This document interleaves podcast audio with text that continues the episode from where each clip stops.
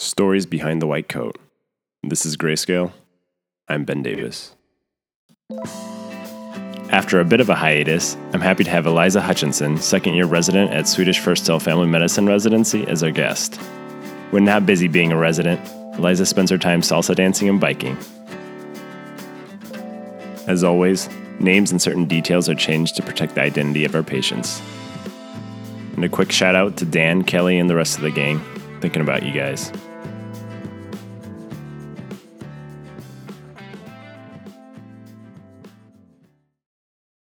This is a patient that uh, I'm going to talk about who I haven't actually known for very long. So, since I'm a fairly new resident, I don't actually have the stories of patients from 30 years ago that I've been hearing on your podcasts. Um, but this is actually someone that uh, has impacted me quite a bit and I've been thinking a lot about and I'm still processing right now. So I'm hoping that this is going to help me come to some conclusions for myself. Um, so we'll see. Her name, I'm just going to call her Maya. Um, and she established care with me about two months ago, and she is newly arrived from uh, East Africa as an asylum seeker. And she just kind of instantaneously, when I met her, I just felt, um, I just felt really strongly for her. And I don't know, I guess, how else to put it she just struck me. She was soft spoken, but really articulate. Um, just felt like things she said were really profound. She was um, humble. She was excited. She was like just really introspective. And I just, yeah, as we sat and talked, I realized that 45 minutes had gone by instead of my usual 20 minute visit. Um, and she, you know, told me about a lot of the traumas that she'd undergone in East Africa and kind of what had brought her and her family here and just how much she had missed her family there and was really feeling lost, but also really grateful for being here. And at the same time, being really scared about what's going to happen to her here um, and whether she'll have to go back. Um, and then, kind of her real reason actually for seeking care was that she is an um, has an amputation, um, a below the knee amputation, and uh, she got this when she was a child. And now that she's in this country, she's been struggling to walk because um, her prosthesis is not fitting her properly anymore. And um, the stump of her leg is getting bruised and broken down, and having a lot of pain and now can't walk without the assistance of someone. And so she's not able to go to work. And so just there are a lot of sequelae from this. Um, from this ill-fitting prosthesis and you know so i kind of started with the initial things that we usually do when we have a patient without insurance which is you know, file some paperwork for getting free care. And so I did that on the first visit um, and really quickly found out from our coordinator that, of course, that doesn't work and we can't get free prosthetic evaluations for patients. And nobody in our clinic really knew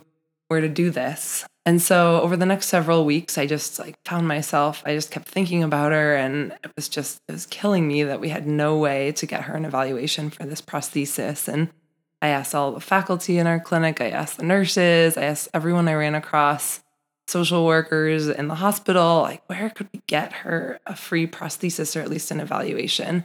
And I think I logged who knows how many hours, probably 20 hours making phone calls about this. Um, something that was kind of medical, but really, as, as you know, in our clinic, oftentimes our patients have needs that are not even very medical. Um, they're often social needs that are really, really difficult for us to meet. So anyway, I spent all this time. I was like going home later at night because of it. I was missing dinner with my husband because of it. Um, so I was just dwelling on trying to figure this out. And and finally, actually, last week, um, I finally got a call back from somebody, and this was just like it made my week. Um, my stomach was just bubbling when she called me because she said, "Well, we don't normally do this at our clinic, but um, we have a resident who has time and wants to take on a project and is willing to see your patient for free and give her a full evaluation and then potentially give her a free limb at the end of that. My whole world just stopped in excitement. It was ridiculous. I had no idea that I was like holding that in so much and that to me felt like the biggest win for her and it was going to like completely change her life. It felt like um, she was going to be able to go to this appointment, she was going to get a new prosthesis and her life was just going to take off after that. She could work and get around all the appointments she needed to do, and she was going to feel so much better. And so I, I got to call her on the phone and she was tearful on the phone and I was on the edge of tears on the phone. She was so excited. And so she made this appointment. And actually, I think today is the day that she was supposed to have that appointment. So I'm waiting to see her again in clinic next week. But I think, I guess, what is the point of this whole story and what are all the things that I'm thinking about?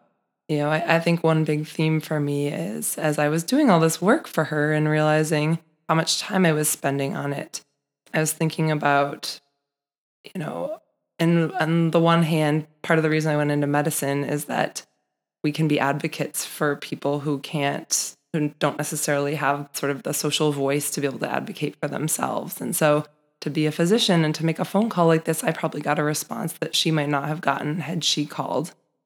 And so it felt like the right thing to do for me to spend all this time advocating for her.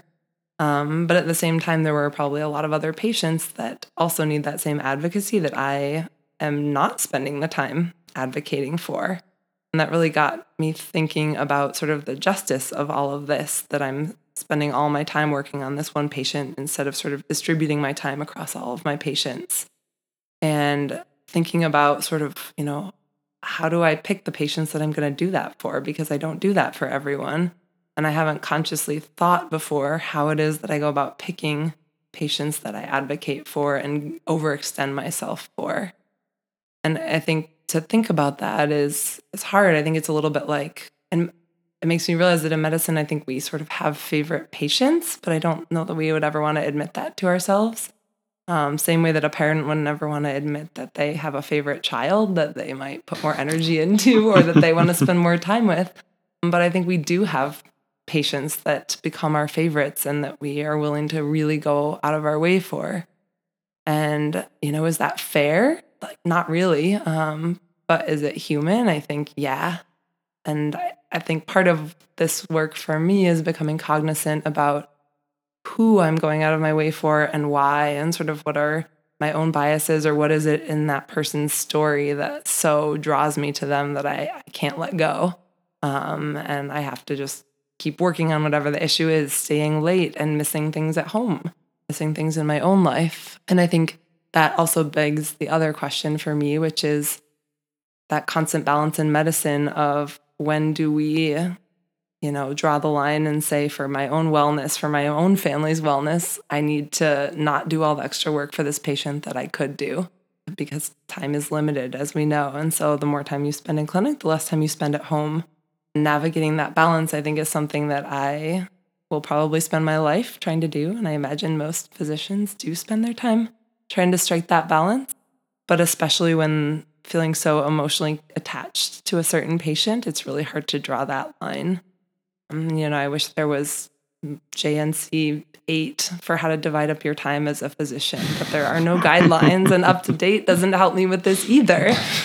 Um, yeah, UpToDate should really have one of those. I know articles. someone needs to write that, right? That can be your next project as, um, after this podcast. Okay. Um, helping us out um, so that I could up to date how to how to navigate this. Yeah, so I think those are kind of all the different things that I that this patient has brought up for me, and it's um, obviously a lot of it is still stewing, and I haven't come to any real conclusions about it. At the end of the day, because you put so many hours in working with this patient, and I'm sure is is emotionally exhausting, physically exhausting, and as you mentioned, there are certain things in your life that have to take a hit when you're making these sacrifices. Do you feel like since this is pretty still pretty raw for you, do you feel like after this experience you're more likely to stay late and do this work again or less likely? Oh, that's a really good question. Um probably my answer changes depending on the day and then what my day has been like. Um I mean, I think in some ways it makes me want to do it more because it is reinforcing to me that as a physician, you can really advocate in a way that a lot of people cannot. And whether that's right in our society or not, people listen to physicians and we have this power, um, be that our pen or our phone call. Um, and so sometimes, you know, I think seeing the result of this and feeling like I probably got much further as a physician than maybe a social worker would have or the patient herself. And whether that's right or whether that's wrong, I can get farther as a physician. And so it makes me feel like I need to be doing that more. And I think it, it makes me now feel guiltier if I don't do that because I'm seeing that power. Um, and so I don't know where I, I shake out on whether I do more of that or whether I don't uh, in the future. So I'm going to have to get back to you on that one. Stay tuned. or Part- when you write the UpToDate chapter, please.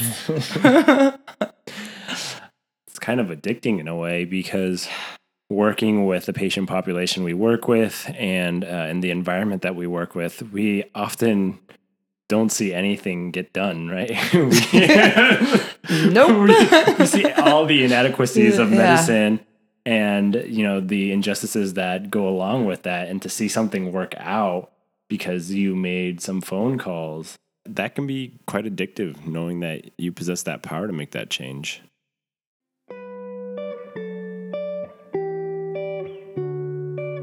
Special thank you to Eliza Hutchinson for sharing her story with us today. And also a big thank you for everyone who supported the podcast. You know who you are.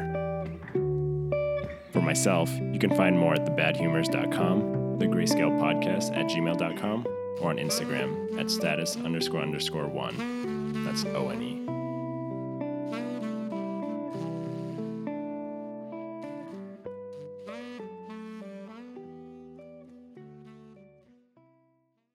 Hello, this is Grayscale. I'm Yeah. Ben Davis.